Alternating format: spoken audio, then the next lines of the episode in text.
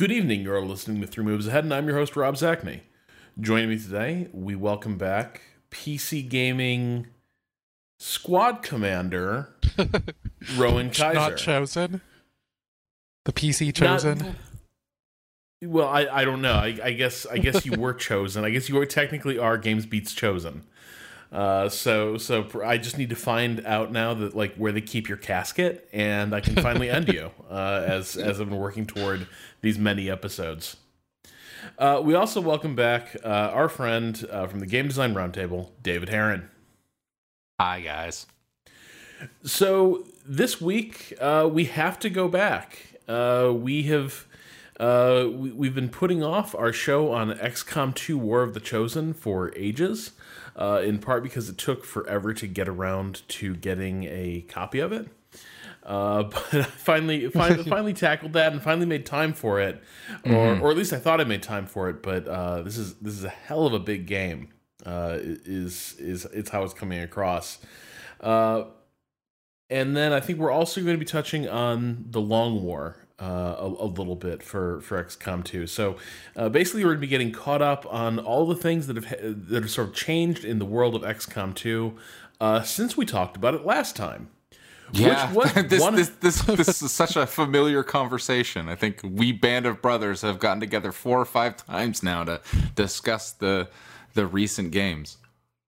Yeah, and uh, a lot of people did not love uh, our original XCOM 2 show, in part because we were pretty sour on the game. Uh, or, or, like I think all of us were. Uh, I know I- that. I'm I'm generally pro XCOM 2. I thought we were the the show came across Mm-hmm. as a little extra sour for what I think about it. I think it has serious issues, but I still play it a ton. And in some ways Yeah. it transcends those issues, and I'm not sure if that show kind of came across that way. But we are definitely all below the general consensus, which is that it's the greatest strategy game in years or whatever. Um, I think Well, it's, it's just a really good right? strategy game. It, it didn't I don't think it captured the imagination the way the original XCOM did, and part of that is just uh, XCOM uh, Enemy Unknown was kind of a breath of fresh air. Uh, it was a really cool design. It was also sort of bringing back something that a lot of people were nostalgic for.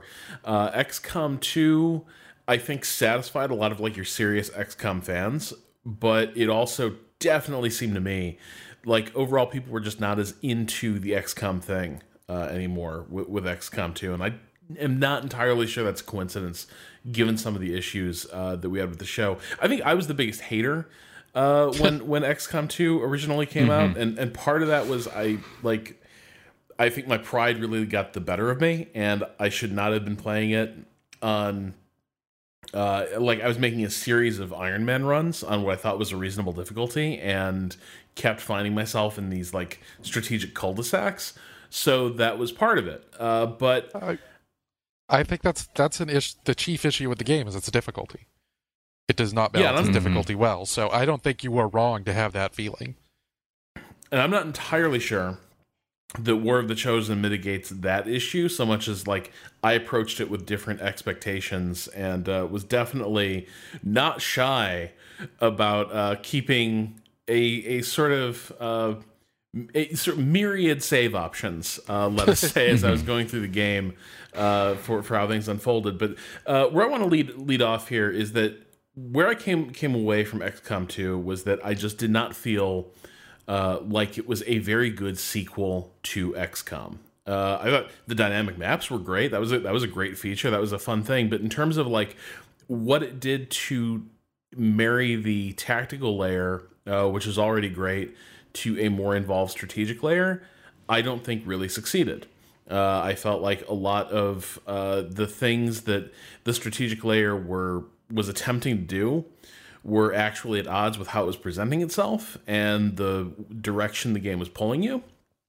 And again, I don't think XCOM 2 War of the Chosen really solves those problems so much as it adds a whole bunch of stuff to that campaign that make me care a lot less about those issues. Uh, and so Yep. in War of the Chosen, I find myself in this odd position of I still see a lot of the same flaws.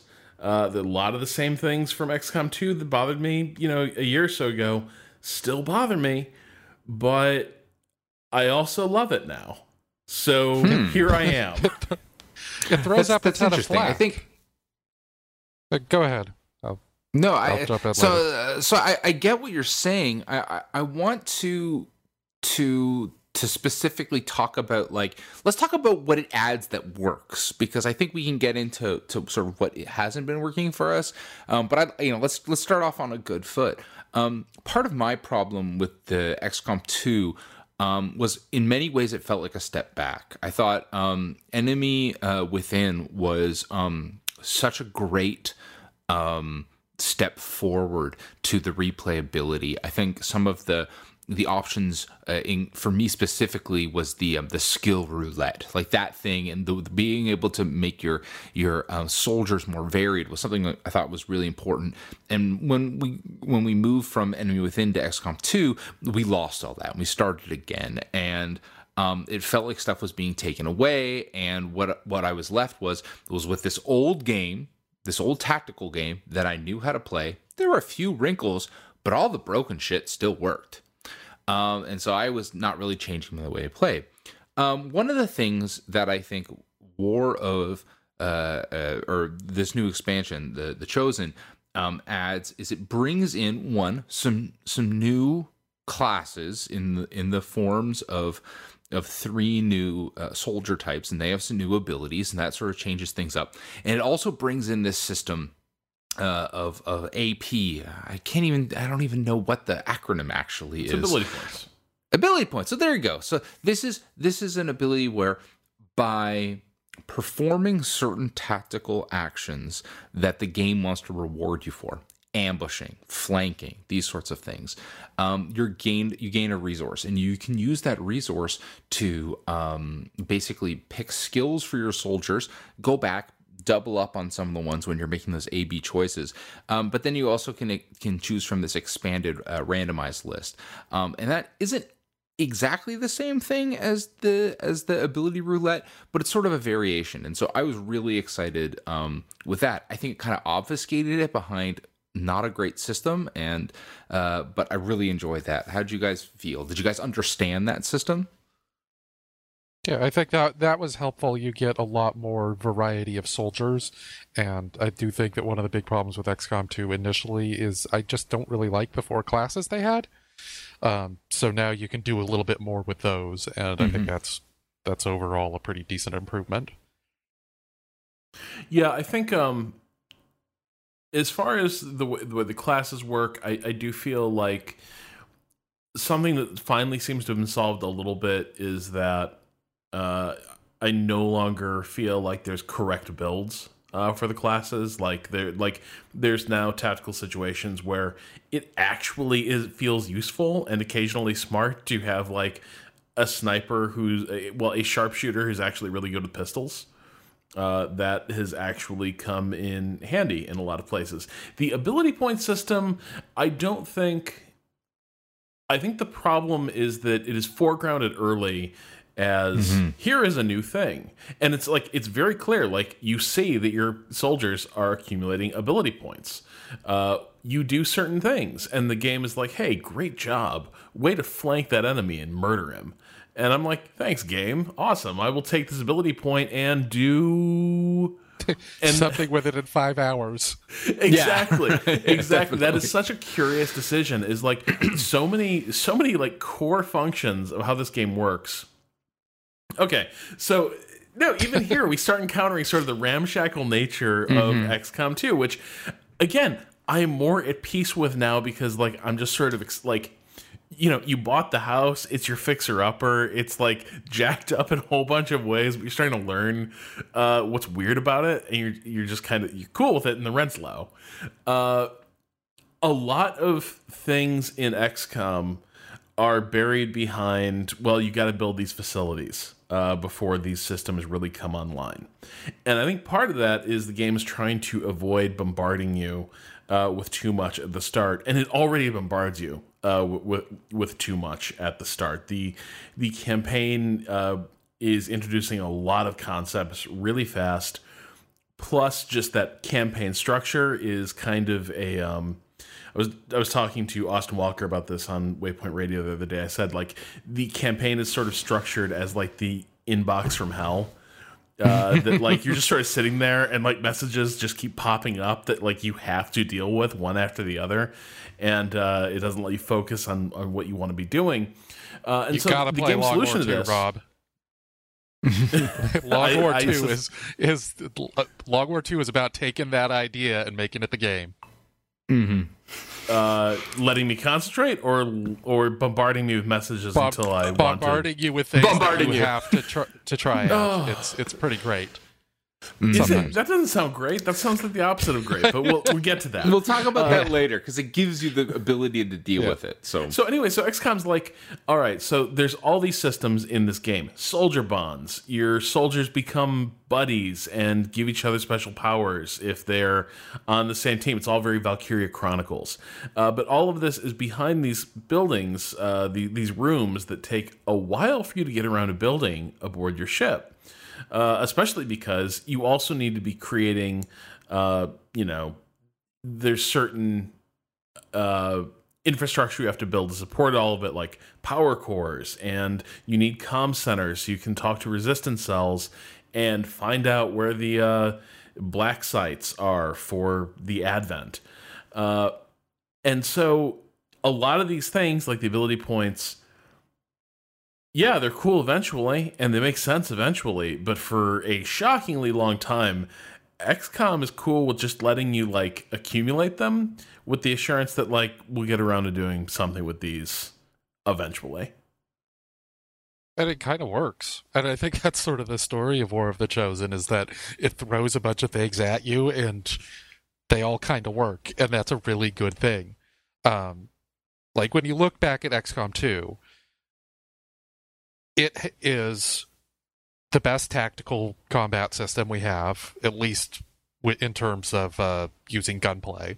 Like I think that's that's pretty that's a pretty straightforward thing to say. Like Mhm. this is it's a really great system from XCOM One. It still works great here, um, with a strategic layer that didn't necessarily really work towards having you focus on the tactics as the best part of it. Um, it tried to do a fair amount of things. Some of those things were good, some of those things were bad. It was all pretty messy. And what we had in the time since are two expansions basically that have taken totally different responses to that. Long War 2 basically is an attempt to say, hey, this is a thing that we can pare down and pull out the good aspects of the strategic layer here. The fantasy of being a resistance leader, let's build specifically on that. Um, and we'll talk about that more later. But War of the Chosen's option for dealing with this is let's throw the kitchen sink at it, and you will find something in this huge grab bag that will let you deal with all the crap that we've had. So War of the Chosen adds a ton of things. It adds soldier bonds. Soldier bonds are like the thing that made Fire Emblem Awakening go from a niche little game to blowing people's minds as possibly the best 3DS game. Um, it adds character trauma. It's got a little Darkest Dungeon in it now. We love Darkest Dungeon. We'll even do a show on it one day. Um, I think we've done two shows on it. it adds um, a bunch of stuff from some of the best tactics games around and says, okay, these are now XCOMized. Um, you've also got these chosen who are taking the overall map, uh, the overall strategic map, and they're like making it active, or not- necessarily active, but it feels active. They're there talking to you. They're threatening to go in and ambush you on on a milk run mission. Um, you're like, oh, I can go do this, take out this uh, antenna in seven turns.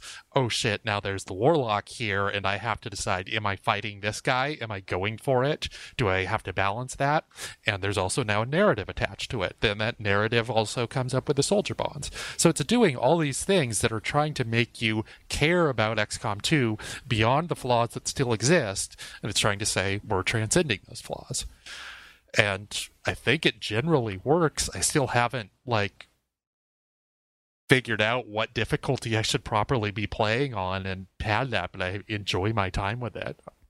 Oh, and the the uh, resistance factions Yeah. um, are probably the best part of both the gameplay editions and the narrative editions. The resistance factions uh, are these three wildly di- different groups that uh, have been fighting against Advent in their own way for a while, and you're trying to bring them all together and work with XCOM. And this helps the narrative a lot because it implies that there is like a history of Earth over the last 20 years that you haven't been around for. That these people have been fighting, and they all have their personalities, that they have their uh, uh, strategic map things that they interact with you and they interact with each other about, and it's it's pretty cool. And then the units that they have are also really fun to play with. Uh, the skirmishers, the reapers, and the templars all play very differently, and they all add good, interesting tactical effects. And uh, the the overall effect of this is, yeah, War of the Chosen makes me care about it. I don't know that it fixes it, uh, but I don't know that Long War Two actually fixed it either. I just know that I really want to play this tactical system. hmm So I, I, I think like a, a lot of what you're saying, I think, I think maybe reinforces, if I recall, the my the difference between um your uh you know your response to XCOM 2 and my response to XCOM 2 when we first had our conversation. I I believe um I don't want to put words in your mouth, Ron, but I believe it was something to the you said something to the effect of like you had played a bunch of games and you had failed, and it was like on your third or your fourth game, and that was something that you sort of had had talked about is is playing on on like playing through multiple times and failing and then learning these systems. And I think Rob, um, I think your initial frustration was like the obfuscation of some of these things not understanding. And and and that was sort of my my frustration was is i i felt that a lot of this kitchen sink design philosophy of xcom 2 um i think on first blush when you're bringing into it a lot of it pulls uh pulls on ends and, and is opposed to each other. And um, you do have to stumble your way through. Like you do have to realize okay well once i've built the training center now do i understand the importance of these action or these APs, so I'm going to restart or I'm going to play again, or I now I understand this is the build order, or I need supplies, or I need to build uh, radio towers. And War of the Chosen, to me, it just layers on a lot more of these same things that are potential conflicts. So for me, a, a really like big example that sort of pulled me in opposite directions was one of the best things about XCOM of the new of the modern day XCOM and and actually the, the old XCOM was I think when I tell stories about it, um, I've gone in, I've customized my characters, um, I've named them after after my friends.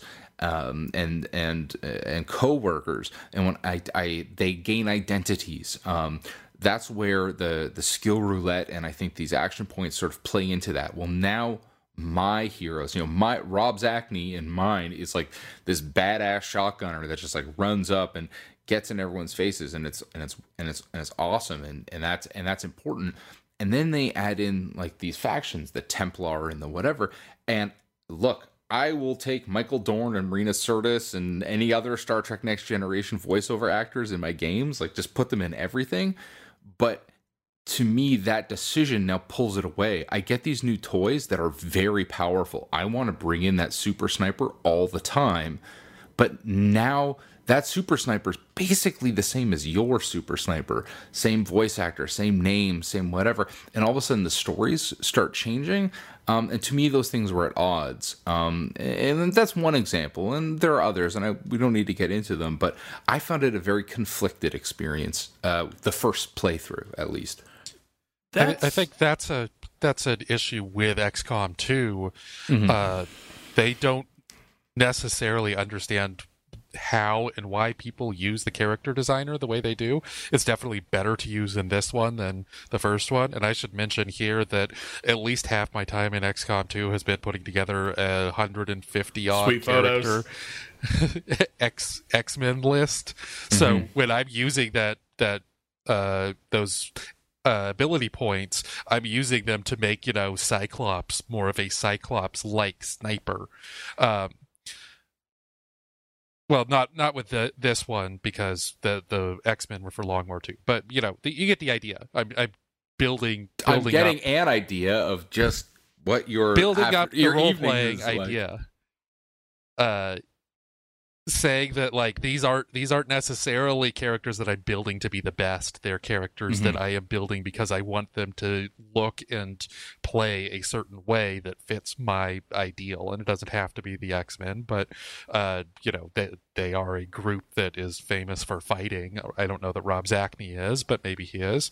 Um, but if you look at the options available in the character designer, they are not built for doing whatever you want with it. They're built for XCOM kind of just having its own idea of who the people on your team are supposed to be. And I think the people that it wants to be the people on your team are this sort of random semi military, semi Fallout Raider group that uh, you develop over time. You don't build in the character pool. They understand that people are doing the character pools, but I don't think they understand that people are playing the game in a way that kind of combines all these different uh, motives for how they want the characters to be built. So yeah, I, I agree, and the the the limitations that they have on the the hero factions uh, make some of the character pool stuff difficult. So I disagree there a little bit. I don't think the I don't think they're blind to it. I don't think they I don't think it's that they don't understand it. I just feel like they are willing to make the trade-off to undercut some of that uh you know fiction creation that you're you're doing on your end uh with some of their own storytelling that tries to give uh, to, that tries to solve those problems and like you said Rowan, like make you care more about this this resistance and, and this war I, I think there are some things that they have 100% thrown into this uh, to facilitate people like forming these connections to their XCOM troopers. Like the propaganda posters are 150% like all about flattering and showcasing and sh- and sharing the story of your XCOM crew.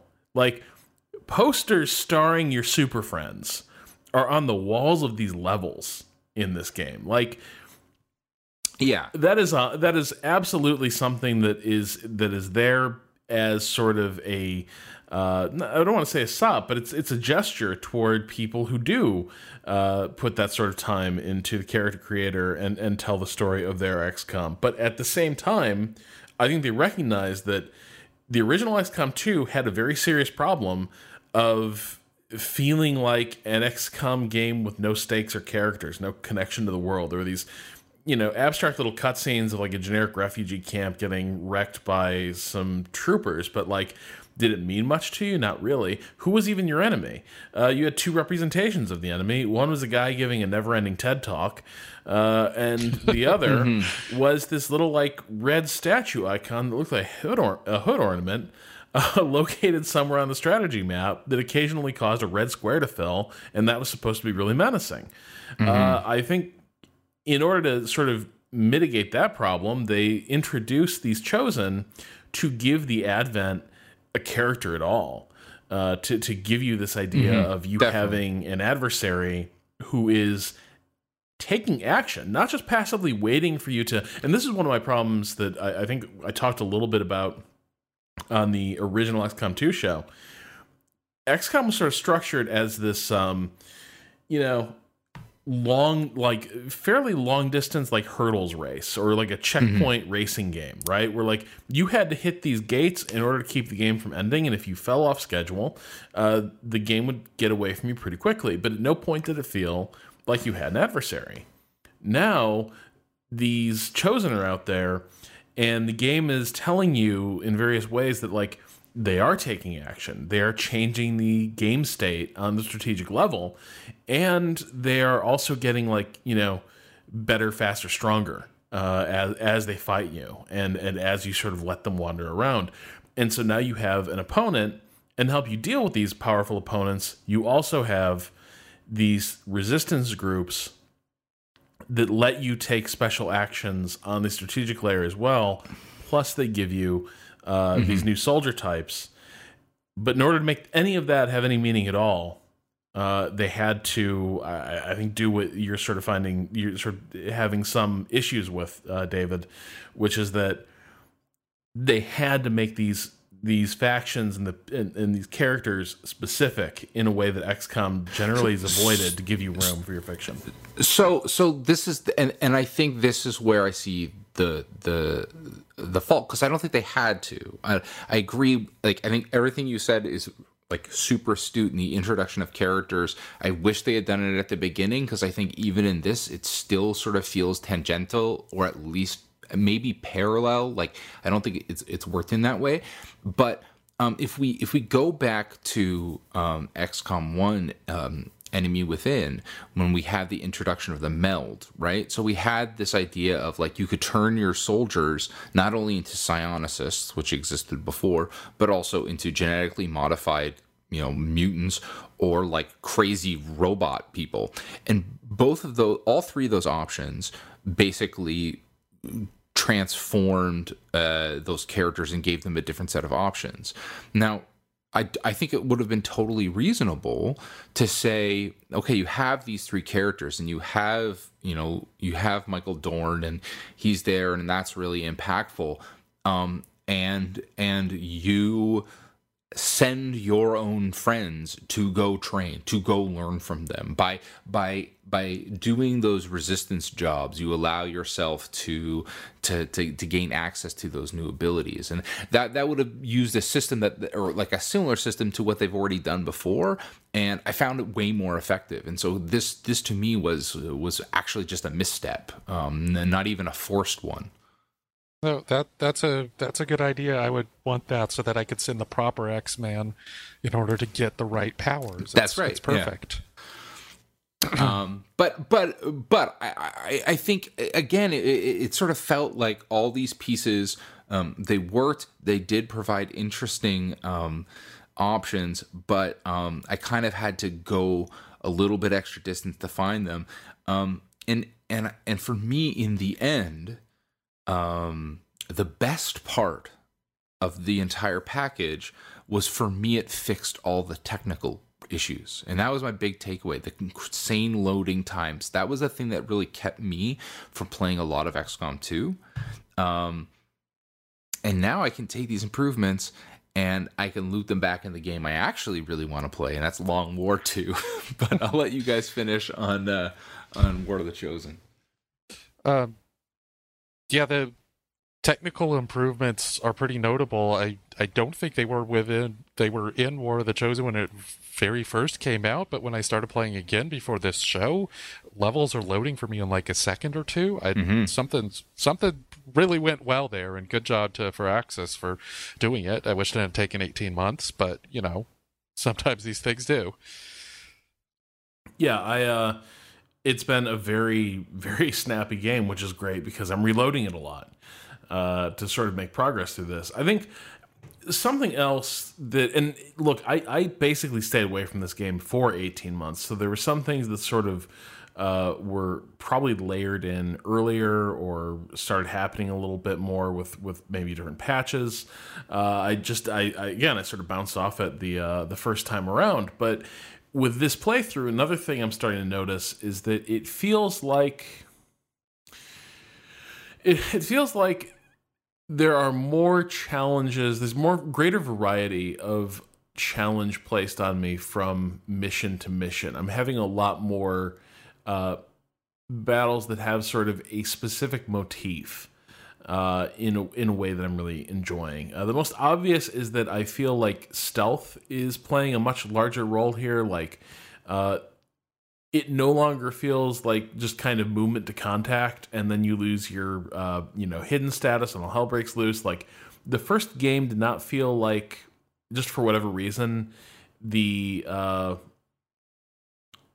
the starting off concealed and then revealing yourself and engaging in combat it did not always feel as interesting as it initially seemed. Like there, it, it at no point did XCOM really ever feel like much of a stealth tactics game, uh, and even though it was sort of gesturing in that direction. uh, with this time through, just because of various mission types they had me running, there's a little more infiltration missions. Uh, it's definitely something now that I'm playing a little bit more. Like there's some missions that unfold like Ghost Recon missions. I'm talking about OG Gold, Ghost Recon, by the way, when you know the point was not to have a firefight, but to wipe out dudes really quickly uh, in like you know five seconds of combat.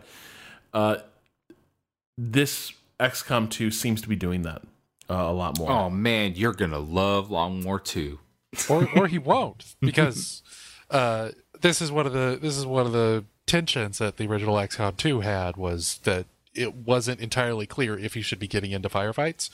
Um, and I think what War of the Chosen makes a lot more clear, and I think this also helps the what I would otherwise consider the very limited original four classes uh, work is that you are not doing just a squad of soldiers who's going to get in a fight and win. You are doing like a special forces group that is going to go in, kick as much ass as it possibly can, as fast as it can, and hopefully come out unscathed.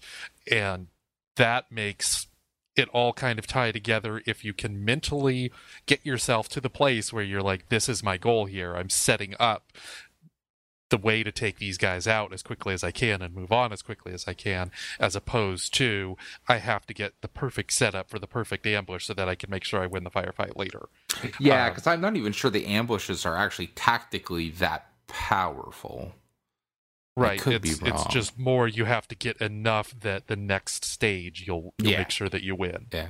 Um, and I think that War of the Chosen helps helps you kind of realize that that's your goal. The other thing that it does, which may sound like it's kind of contradictory to that, but I found that it wasn't really um, in my in practice, is that uh, there's a lot more uh, strategic mechanics that are taking your making you not play the same characters all all the sure, time. Sure, the you're, fatigue. You're being, yeah. Yes, you've got fatigue, and you've also got the uh, the resistance missions where mm-hmm. you send two or three characters out uh, for a week, and they'll get you cool stuff, and they'll get a permanent improvement depending on what the mission is. But you might get like a a piece of health permanently. So you want to send one of your better characters out on this mission. You just can't use them for all of that. So you're using a different variety of characters, which creates a more tactical considerations, which is a, a more interesting game overall, I think.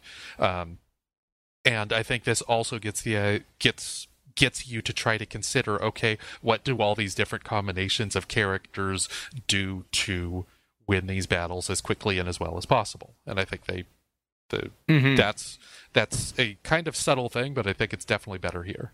And the special units definitely have some like some cool new tools. Like I liked the remote explosions. Oh, um, so good. I liked I liked um like there were some new stealth options, right? Like once revealed, you can like go back and be concealed again. Um, there's some, you know, great like scorpion like, you know, get over here mechanics where you can, you know, fly across the the the the battlefield and pull people towards you and and there's some just or, or like shoot and then move like crazy right? But um yeah the, the templars could do a melee and then move after that yeah right? Like it's my it's, favorite thing. Yeah it, it, it, was pretty exciting. Um the, the, the i think the last thing that we haven't really talked about which what did you guys think of the zombies? Well i thought uh somebody at Firaxis likes zombicide a lot yeah, um, right. Like I thought it was so. I, I think the settings like where you find them are cool like these deserted yeah. city uh like uh texture sets basically these these uh and, and objects like these are really cool let's take a, a moment and say they added like three or four new texture map designs and all of them are fantastic yeah like like i liked like the, the the the high buildings with a lot of interiors really interesting yeah and the the alien sort of half alien half earth uh alien base right yep. is there just more weather variety in this one too like it, uh, it, feels like there's more like snowstorms and i don't know i think so but don't don't don't yeah. quote me on it uh yeah so and then one of the places you go is you also go to like these um like fallen cities uh, that have become very. It's all very stalker. uh, you know, very very like post apocalypse. Uh, and then there are these zombies uh, in in there, which all look a little bit like Pale male in um, you know Pan's Labyrinth or something, uh, or or maybe a bit like mummies. But it's interesting because they're they make XCOM operate according to different rules, and turn it into a game of sort of a push your luck momentum tactical game uh, that's very different from the sort of sit back and find good positions and like you know you know jump from cover to cover uh, the, the way you do in, in, in the normal game with the zombies uh, it with each zombie kill you get a new action. And so you can get someone out in the open just chaining through tons of uh, these zombies uh, but you can also get in over your head with them. I think they're nifty, and I did not feel like they were overused, but I don't think like it was fun. It was a nice little like surprise course, I guess, in on the XCOM menu. Uh, but I think it would also be really easy for it to overstay its welcome. Yeah, I, I I'm struggling with this one in terms of re- restarting constantly, but I, I, feel like they have a good balance of these are an interesting tactical consideration. You maybe don't want a sniper here. You maybe want characters who can take weapons that they can fire a whole lot more before they have to reload. Uh, you want characters who can move a lot. Um, so that I, I really like the the sort of considerations, but they're not like this is an the lost are an essential part of the plot and you're going to be fighting them constantly um, the other thing that i like with them is that when they fight advent they fight against advent and mm-hmm. you can mm-hmm. try to do some interesting emergent things with that like uh, the reapers um, and will get a skill where they can make like anything with a gas tank explode so if you take a reaper with you on a mission where you have Advent against the Lost, you can start making things behind Advent explode. The Lost all show up because they're attracted to sound and they'll attack Advent from behind. Oh shit! And that really was a good. really cool thing. Uh, so yeah, it's there's there's some interesting ideas there, and uh, it doesn't turn XCOM into a zombie game. And maybe if you want that, that's a slight disappointment. But I think it does make XCOM 2 a slightly more interesting game, and that's cool. I dig it. Yeah, I, I, didn't find those missions particularly hard. They were kind of cathartic. Uh, it was just a bit of a surprise. Um, it was another thing I think to me that added to the sort of ramshackleness of it, though. Um, in in general, I, I didn't think it was that highly polished an experience. Um, Throughout the game, or the sequences in particular throughout throughout the whole the whole the whole game. I think I think even XCOM 2 uh like just the whole thing um I, I i i and i don't think it i think i don't think this fixed it, it there was there's a lot of, of ideas that uh i think either weren't tutorialized well weren't explained well you know you needed to fail to figure it out like and a lot of inter not really connected things that were drawn from a lot of different sources like you know oh we're going to take this bit from assassin's creed and we're going to take this bit from you know whatever the case may be. Um and and i don't i and i, and I think that that the zombies uh, of all the things i think felt pretty like someone just got this idea and said hey let's make this oh it, this it, it, feels like it practically exists in a different game. Yeah. Uh, but like this is the weird thing about where XCOM 2 has ended up and how War of the Chosen sort of solves it. In some ways, War of the Chosen just makes everything worse. Like it's all those same like the the solution that War of the Chosen is taking should it feels like it should be making XCOM even more cobbled together and weird and unwieldy than it was before in ways that are unpleasant. But it's the rare case because you know when you, when you talk about like game development gone wrong, right? Like in a lot of cases, a big part of it is feature creep, right? Where people just mm-hmm. like sure people don't know what ideas to throw out people don't know when to sort of lock down you know the the, the feature list and the design and and then just start like working on building it and iterating on it uh, xcom 2 is the rare game that like Firaxis sort of took stock of where XCOM 2 was and then threw the kitchen sink at it and then went and found another one and dumped that on top of it. And for some reason, each of those things that they added are cool enough and enough care was given to it that it ends up being an additive experience. Like it's still super weird. It's still doing the thing that Enemy Within did, which is they've parked entirely different like game mechanics, an entirely different plot, like inside the existing meta structure of the game. And it's sort of filled to bursting with all these different directions the game is pulling, uh, all these different characters, all these different mechanics.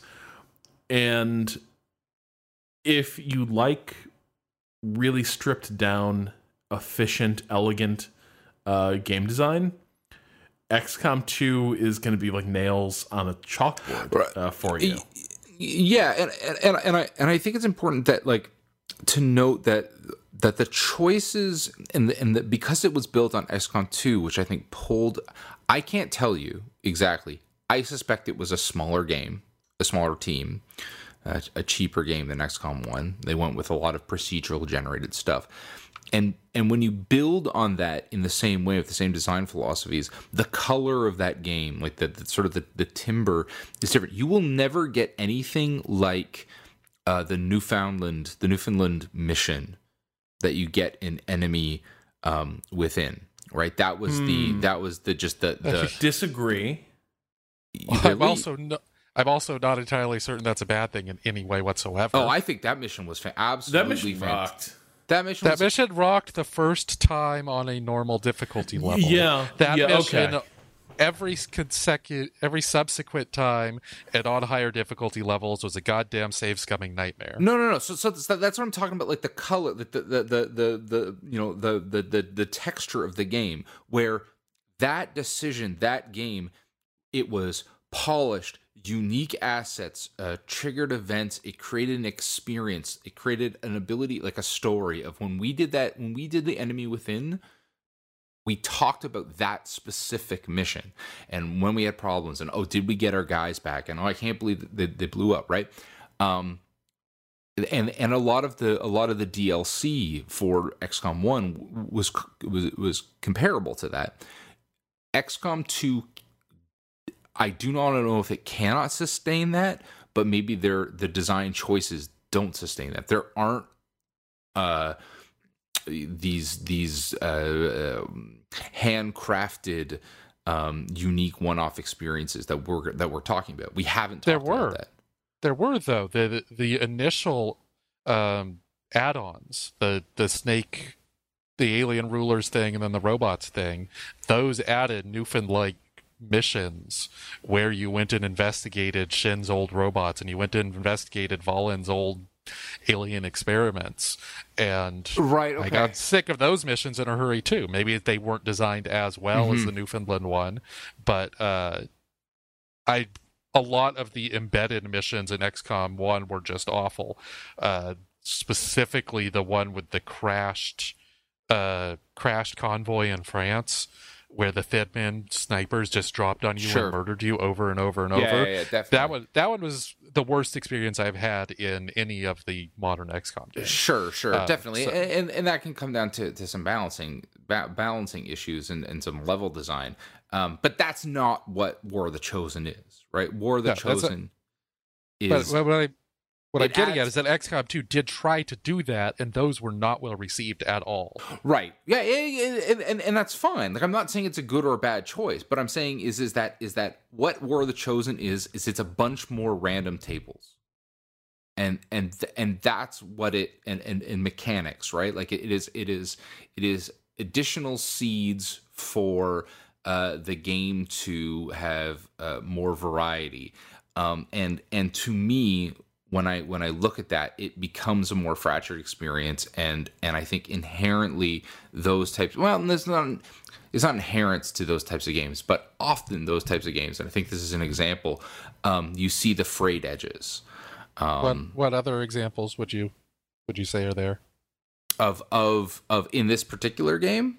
Uh, no, I mean of of games that try to add the random things and Oh, I like I, You see the I, I would say I would say like basically like all of the big Bethesda open world RPG games. Like if we go outside strategy, um, less less about um, uh, big uh, like like when you compare a Bethesda game versus a game that like uh, Naughty Dog or an Uncharted games where you have set pieces versus procedurally generated dungeons. Um, big big basically anything with big open worlds you you see these issues Okay, so uh, a couple things. One, I actually always sort of read the decision to move to procedural, like level generation, at least in XCOM 2, as probably being more intensive uh, in terms of uh, like the effort you're going through to create levels. Because like the thing about XCOM 1 is it served you up a decent menu of bespoke levels, but like you saw a lot of them over and over and over again. Uh, XCOM 2 these are surprisingly good, interesting, like tactical spaces uh, that like adhere to rules that force a lot of like difficult choices on you consistently. Right, the cover is always one space too far for someone to uh, make in, in in one action, and so it's you know what do you want to do there? Um, and so I always sort of read it as like tuning the procedural generation system that they have and uh, combining it with sort of the additional art like textures and art assets they've included in this game i always interpreted that as probably ha- having been more work than just having level designers create you know a couple dozen maps uh, for for xcom 1 uh, i could be wrong but I, like that just seemed like more of a challenge to get right than just doing them yourself Um, the this this may sound like a little bit of a non sequitur, but Yeah. I, I promise you it's coming back. Um, so when you talked a little bit ago, Rob, about uh, how XCOM 2 kind of throw or War of the Chosen specifically kind of adds more kitchen sinks to the existing kitchen sink, yeah um, and that's usually a problem. Uh, first of all, it's ironic that we're talking about the official expansion doing this, where the mod is the one that tears things down. Uh, but the point I want to get at is that it also comes with a bunch of band aids that say if you don't like this part of our game, we will let you kind of skip that. And those are yeah. in the resistance ring. You can get things that like let you immediately scan your supplies for the month so you don't have to spend three days on that if that's the thing that annoys you. If another thing annoys you, you can, you know, just drop whatever card the resistance ring happens to offer you and maybe you can get that working better. And that's that's pretty cool. Like it's a it's a they kind of understand they have created this big messy thing and they're giving you in-world mods to make that big messy thing a little bit less messy in the place that you want it to be. Um, and this is where I'm coming back to what we were just talking about is that these these different cards also reminded me of how Civilization 6 does their uh, their government types, which are no longer, you know, here's your monarchy, here's your whatever. Uh, they are here's a bunch of different cards that give you slightly different buffs according to what you happen to want or need when you do it. And I think there's a lot of kind of Firaxis design methodology from the past five, seven years that is coming through in XCOM 2 that is a little weird for strategy games. Um, especially if you're looking at like a Paradox or whatever, uh, who Paradox's move has been toward the sort of transparency and giving you all the numbers you kind of want and need to do make the right decisions. Um, and that's the sort of thing like Civilization 4 did that really revamped the series, I think, then.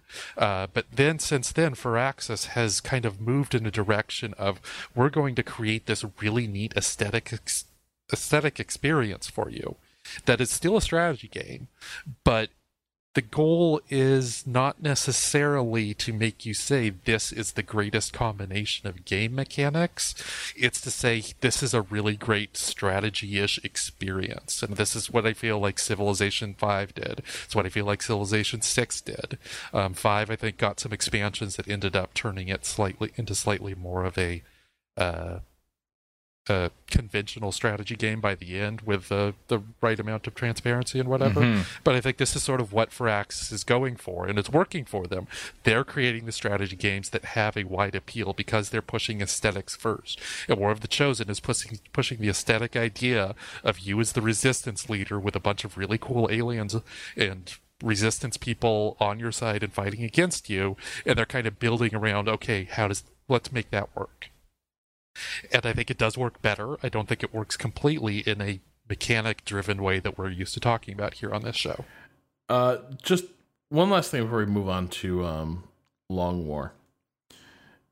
I will say I'm surprised by how many memorable encounters are being generated via these procedural systems.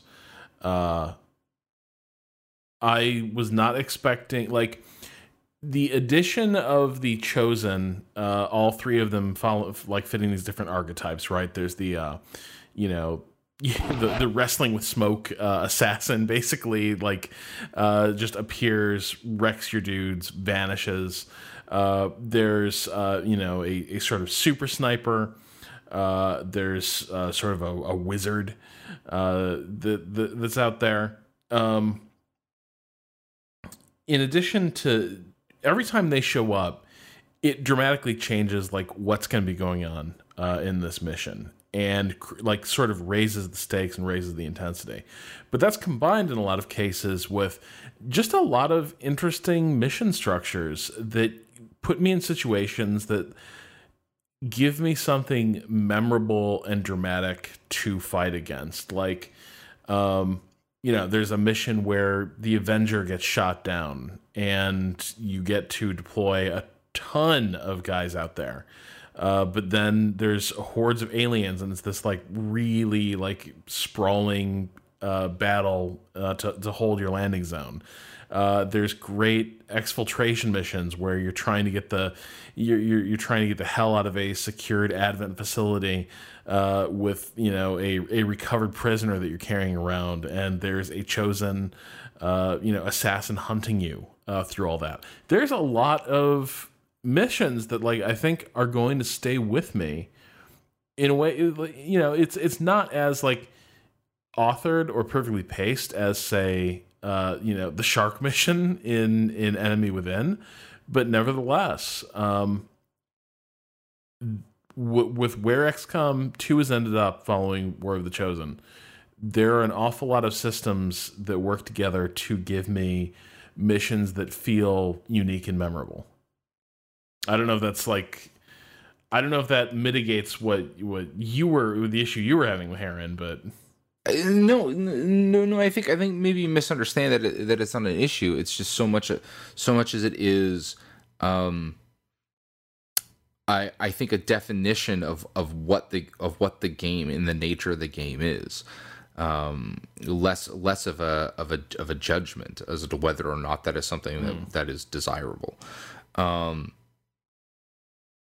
I I I think I think that one of the things that happens when they go down that path is the the when when you're when you're creating a sort of procedure generated system or you're, you're creating a, a, something that is inherently um, systematic as opposed to to authored.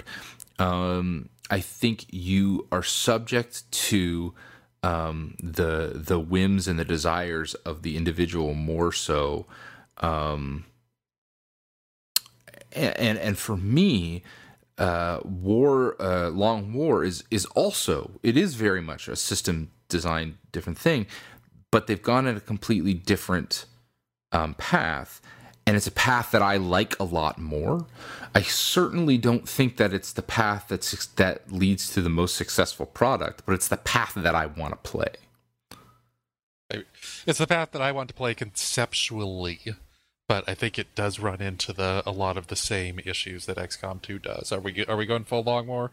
Are we ready for that? we're ready. All right. So, uh, just in case you don't know, the Long War was initially a mod released for XCOM 1 or XCOM Enemy Unknown um, that uh, basically made the game bigger and longer. It did a lot more things than that, but like you started with six uh six squaddies and you went up to 8 Mhm. instead of starting with four and going up to six. Uh you spent, you know, three times more time in each phase of the game. You had a lot more missions that you could perhaps just say, nah, I'm out. This isn't going to work. Um, whereas if you do that in both of the Firaxis XComs, uh, that could basically just screw your whole game over, especially if you do it like twice in a row. Um, so it's built on the idea. Long is kind of what the people focus on because it definitely is longer, but I think it's much more of a war game. It wants to build this tactical idea of keeping a small army of squaddies around and deploying multiple groups at once. Uh, go on. I, I, I think I think the the short form for me is really it's just a bunch of people that really love the '90s XCOM, and and they they said we love what the the the tactical and the the updated versions of this, um, but I think a lot of their decisions are informed by by that old by the older game. I think that that's reinforced by like that's they've th- those modders made a company and that's what they're building. Like their Yeah, their current project right now is old XCOM. Right, and Uh-huh. and the first long war was so successful that Firaxis gave them money to make mods for XCOM 2, and they were like doing official announcements on the Firaxis website for Long War 2 coming out about I think eight or nine months after I think it came out in January. Uh, yeah. And, they announced so, yesterday that they are not going to update Long War 2 to include any of the new content. well, that that, was sort of- just ruined that was my up life. in the air, but it's unfortunate. That sucks. Yeah. Yeah, That's well, a, that's a fun toy box. That's that's I mean maybe maybe there's things in War of the Chosen because it does so much with the story that makes it impossible to do it or maybe they just don't really like working with Firaxis anymore. who knows? uh, but someone else can pick up the pick up the torch. It's a very Yeah. open system. Fingers crossed. Uh, so that that's a disappointment. But uh, yeah, I think one of the things that I have consistently talked about with the new XComs is that I think they're halfway divided between RPG and strategy game. And Long War and Long War 2 are both no, these are strategy games. These are like the uh, original XComs from the 90s. Um, these are games where you are managing a- whole bunch of different people. You're not going to have the same crew. It's going to be impossible for you to bring the same crew around all the time. You are dealing with 30 or 40 characters instead of 5 or 10. Uh, and I, I don't necessarily think that that makes the best game for certain, but I do like that they are attempting to answer that question that XCOM hasn't really wanted to answer. Uh, So the the high level things that I really love about Long War Two, uh, larger squad sizes. This is something that I just I think is a lot of fun to play with, um, and with that, um, a lot more classes and variety in those classes. They add in some new weapon types, new restrictions, and new abilities. Um, I think that's super interesting. Uh, two they again like rowan suggested they put the pressure on having not just like one elite squad and maybe a few extra people. It's maintaining a, a really big roster. And the way that they do that is um, much like the original games you can send out multiple squads and multiple missions. And in fact you're going to have to. Instead of saying um, hey here are three terror missions um, pick one of these three and the other two suffer um, it challenges you. Can you spread your forces thin to cover them all? So I think that's really interesting. and, and which ones can you say no? I, this is this is going to take too much of my time. Exactly. Um, then they add in uh, on that. Uh, the, I think they add something that brings in. Um, one of the things that I think XCOM didn't do is really um, tie in the. Uh, I am spending my time is a resource on the strategy layer. My this is where my ship is. I'm now doing supplies or whatever. Bringing that into the tactical game, and in Long War Two, what they do is is they add in this idea of infiltration, and so every mission that appears on the board has uh, an awareness or like some some level that you have to beat, and depending on the amount of soldiers you send in, is it two? Is it four? Is it six? Is it eight? The amount of time that you have to that you have to infiltrate or that it takes to infiltrate um, that mission uh, decreases. The smaller the squad, the faster they can infiltrate. And so, when and how much time and how quickly you identify these problems actually uh, reflects into this, the tactical side. How many units you bring in. If you fail to infiltrate, it'll actually increase the number of units. It'll make those units that are there more powerful. It'll bring in reinforcements. And so, it really, what I I think is fantastic is it is it is it uh, draws a through line between the time as a resource and the tactical game. So I think I, think those are the those are like the big high level things that I really love. Yeah, that the infiltration idea I think is um, you know one of my favorite types of story is resistance stories. Uh, like um, God, what's that movie? Um, Army of Shadows. Mm-hmm. Uh, that's the it's a a French New Wave film about the French resistance that's focused primarily on just the resistance keeping its own ass together, far, far more than it is like winning huge grand victories. But the idea of having to make these hard decisions, having to make these really specific plans that nothing else can get in the way. And if you ever get distracted, those things might end up killing you. Those are the sorts of strategic decisions that Long War 2, specifically with the multiple squads and the infiltration decisions, pushes you to make. It's not at the level of, you know, you're killing your own informants because you think that they might be double agents that a movie like Army of Shadows has, but you it's much more about being a resistance commander instead of a dude who happens to have a carrier and doesn't like the current government. That works really well. Unfortunately, uh, the way that you actually achieve success in Long War II has consistently eluded me every time I played it, which is you're trying to actually free these areas from the aliens, and they have some really, really tacked on systems that are not especially uh, um, transparent to the player and uh, it doesn't make a whole lot of sense exactly how you achieve this sort of strategic success, even if you're achieving plot success at the same time. Um, you like set up what you want your resistance people in each region to be doing, and it's unclear like what they're actually doing when you make make these decisions. And the big thing that really really bugs me about it, and the reason that I have not like fully gone as all in on it as I did with Long War One in uh, the first XCOM, is you're supposed to like there, there are specific missions that pop up where you like collect a piece of intel that will give you another mission at some point soon where you can like then free the region and these things are super unclear and they don't really it, the game doesn't feel like it puts the proper stress on them that I find myself making right decisions. So I end up playing Long War 2 as a really good first third of the campaign where I'm getting much more time in interesting tactical battles with much better classes, as you said. Uh, and that's the thing that I love about XCOM 2 is doing the tactical battles. But I find myself in the stopping Long War 2 at roughly the same place that I stopped most of my War of the Chosen campaigns, which is, you know, about a third of the way in. I realize that I've put myself into a corner and it's time to reload again. Mm-hmm. And and and I want to be clear, like all those like ramshackle, like it's even I would say like it's definitely less polished, right? Like they hack in some assets together. There are some weird animations, so by no means is, it does it address those issues. It yeah. just it's to me um they it is a it's a total conversion mod so they sort of like uh, the analogy that i used earlier today was like they looked at this board game and they they they laid out all the pieces and they said well we like this bit we have all these the rest of these pieces like let's build a new game together out of it um, and some of it works and some of it doesn't.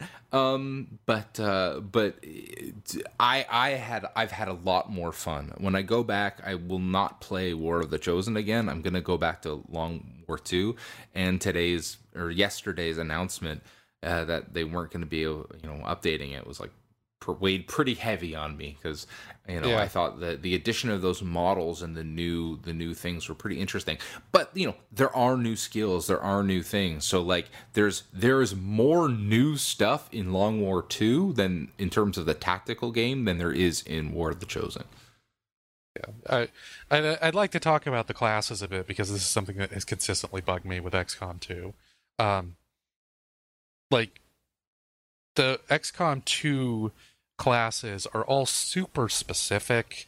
It's like here, the, your sharpshooter is a pistol or sniper person. And that's the only one you get. These are the only people who can use pistols well or sniper rifles well. And the only person who can use the cannons are the what, the grenadiers?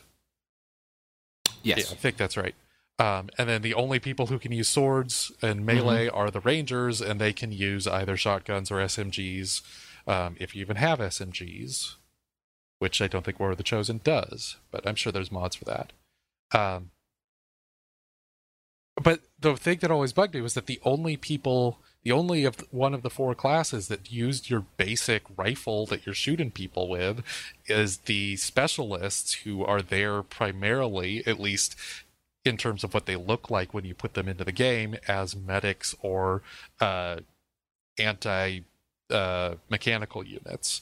Um, that it's always bugged me that like these should be your generic your generic you should have a generic unit that is kind of a pretty good fighter that you can build around and that doesn't exist in uh xcom 2 as is but it does exist in a couple different ways in long war 2 i really like their class setup it seems to have a good collection of the ideas of how xcom what xcom 2 was going for now there are eight classes. You have the kind of generic ones, and then you have this kind of super specialized ones, and you can put together these sort of internal squads that you have a really good infiltration one that's like three people with silencers and swords, and they can just wipe everything out.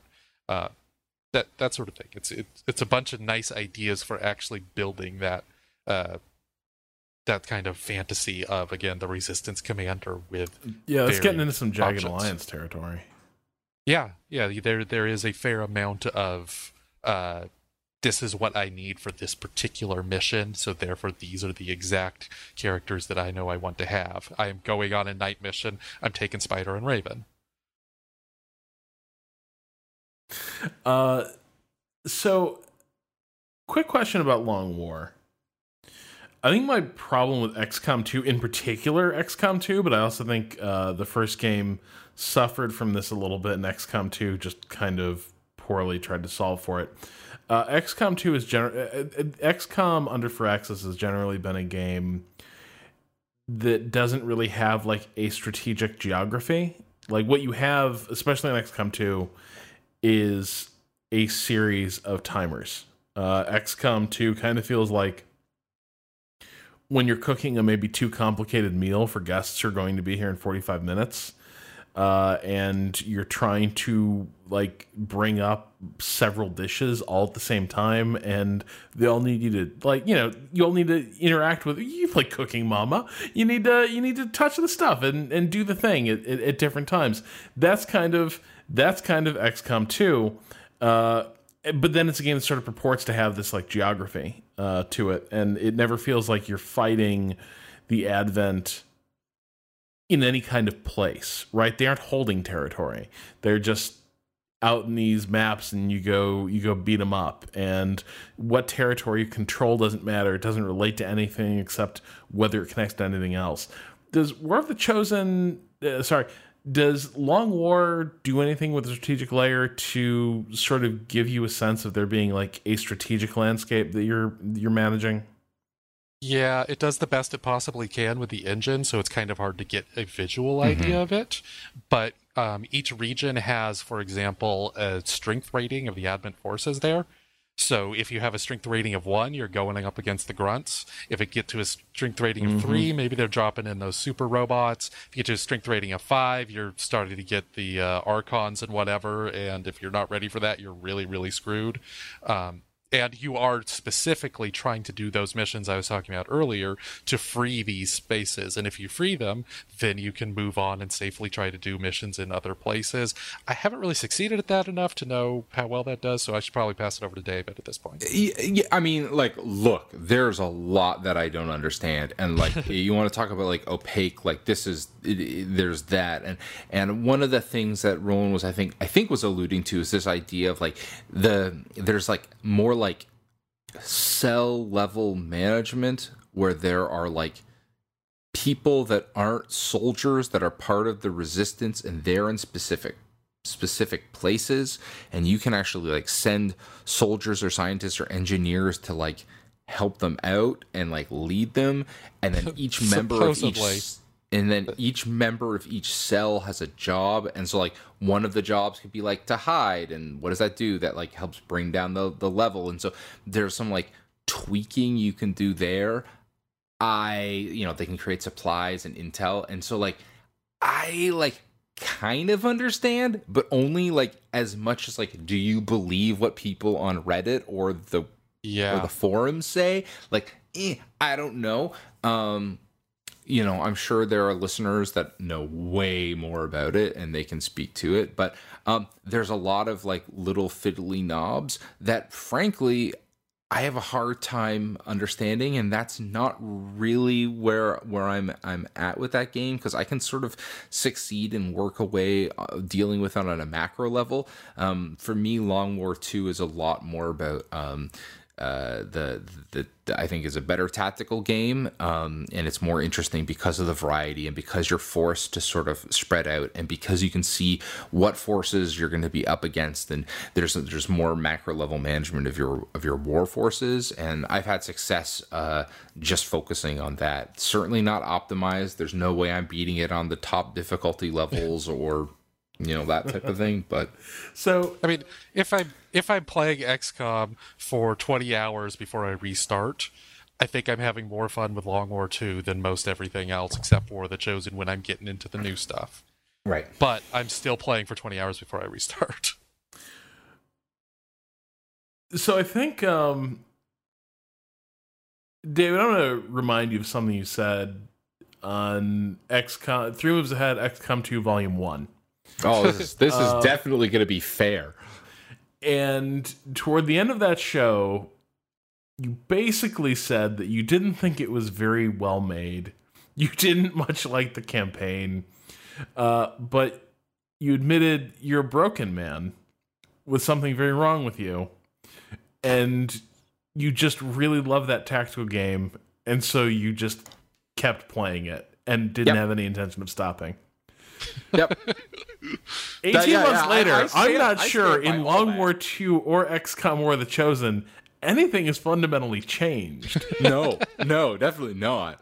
Um, it's just that uh, I think Long War 2 just just it just speaks to that broken part of me better, more directly. So so first of all, one thing that we discovered at the end of the XCOM 2 show initially was that David was basically playing a broken version of the game it was uh, he got the extra fucked Firaxis special. And only after he had made all these complaints do we realize that oh he's taking you know 10 seconds to do things that we're, we're doing in one. No wonder he's basically interpreting all these things much worse than us. So fixing it will help david be a little bit less broken and that's a good yeah and yeah and actually getting more of the chosen. Like i said it the biggest issue i had was everything took forever. So so now it's like fast, fast, fast. So way better.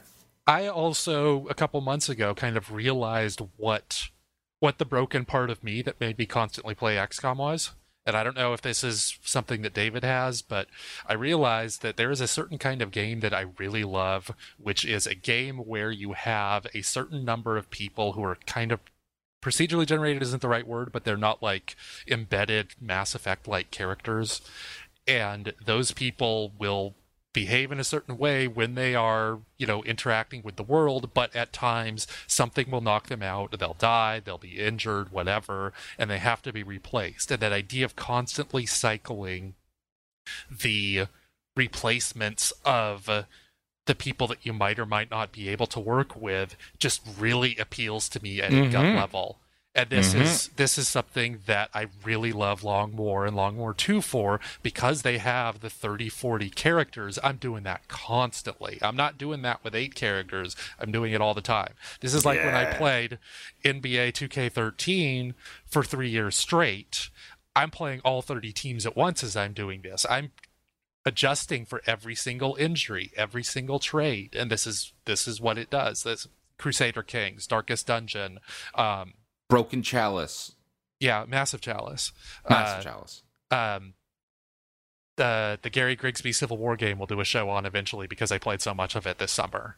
Uh, where you're doing that with the Civil War generals, you know, Grant gets injured, who's going up next? Um, so, like, this is something that XCOM really appeals to me with a great tactical engine. Uh, I'm getting all of that, and I once I get going, it's really hard for me to stop playing, even if and this is the case with every incarnation of XCOM since Firaxis took over. I think the difficulty is kind of fucked and makes me restart way too early, but I keep doing it. Yeah, where where I've ended up is um with XCOM 2 at launch, I felt there were enough issues, both performance wise and just the way the game fit together and the way it uh, sort of didn't explain itself, uh, sort of intentionally obscured itself uh, all of that was sufficient to get in the way of one of the best tactical games uh, going right now. And where I find the state of the game right now, uh, those obstacles have have cleared out, and once again, I'm playing. Th- there's there's far less between me and that good XCOM. Uh, you know, we all know and love uh, that tactical action we crave. Um, and I think War of the Chosen does make smart additions. Like I think they've successfully added a lot of flavor that gives that campaign some stakes and structure, uh, and just enough um, of just enough context to make those individual battles stand out a little bit more. Uh, having heard you guys talk about it, though, I do think that once I've beaten War of the Chosen, you know, once I've gone on that journey and uh, you know, killed all the chosen and and and liberated humanity, I, I suspect that I suspect I will not be coming back to War of the Chosen a ton if Long War is as good as you say, right? Like if it's if it's about engineering a lot more variety in terms of like the tactical challenge the tactical challenges you're facing and the tactical game you're even playing uh, then boy does that sound relevant to my interests. Yeah and and i i think it's i think it's great but like I, I, want to reiterate like a lot of the things that i brought up against and i don't want listeners to make sure that they hear this part a lot of the criticisms i i have of xcom 2 and war of the chosen are there in long war 2 right? Like a lot of the obfuscation. You will play through your first game of Long War, and four hours later you will restart, and then you'll get about another six hours in. You'll probably want to restart again, and it might take you two or three times through that loop. That's a problem. But what's there just appeals to me more, and so as a like I'm willing to push through that in in a, in a way that that uh, or more I'm, I'm more happy to push through that. I should I should say. What's your uh, vacation schedule for uh, Waypoint like, Rob? Because the long is relevant. The war is too, but this is. Uh, I've got very little vacation left uh, at this point. Um, yeah, I like. I do not have the vast expanses of time. I suspect I will need to uh, to to tackle uh, War of the Chosen. Uh, well, hopefully no, actually, there'll be a lull in game releases at some point in the next uh, five years. And just just make it your work. Giant Bomb is doing their XCOM uh, enemy within playthrough. You just got, you guys just got to jump ahead, leapfrog them, start with Long War, undercut them, get that on Waypoint. It is probably a very good streaming game. That's you know that's a great idea. I will uh, I'll run it up the flagpole to Mr. Walker, and uh, we will see we we will see if uh, if if the long war becomes the, the sort of meta structure of my entire time at Vice, uh, you know, years from now, we're still we're still working our way through. We're still trying to figure out how the how the strategic layer actually works. Uh, all right. Uh, so that will do it for this week. Uh, we'll be back next week with more strategy discussion. Uh, Three Moves Ahead is produced, as always, by Michael Hermes and is hosted on the Idle Thumbs Network. You can learn more about the show and discuss this episode with our community at threemovesahead.net or follow us on Twitter at twitter.com slash 3MA. Finally, Three Moves Ahead is supported by listeners just like you on Patreon. You can learn more at patreon.com slash 3MA. Anyway, we'll be back next week with another episode of Three Moves Ahead. Until then, for David, Rowan, and myself, good night.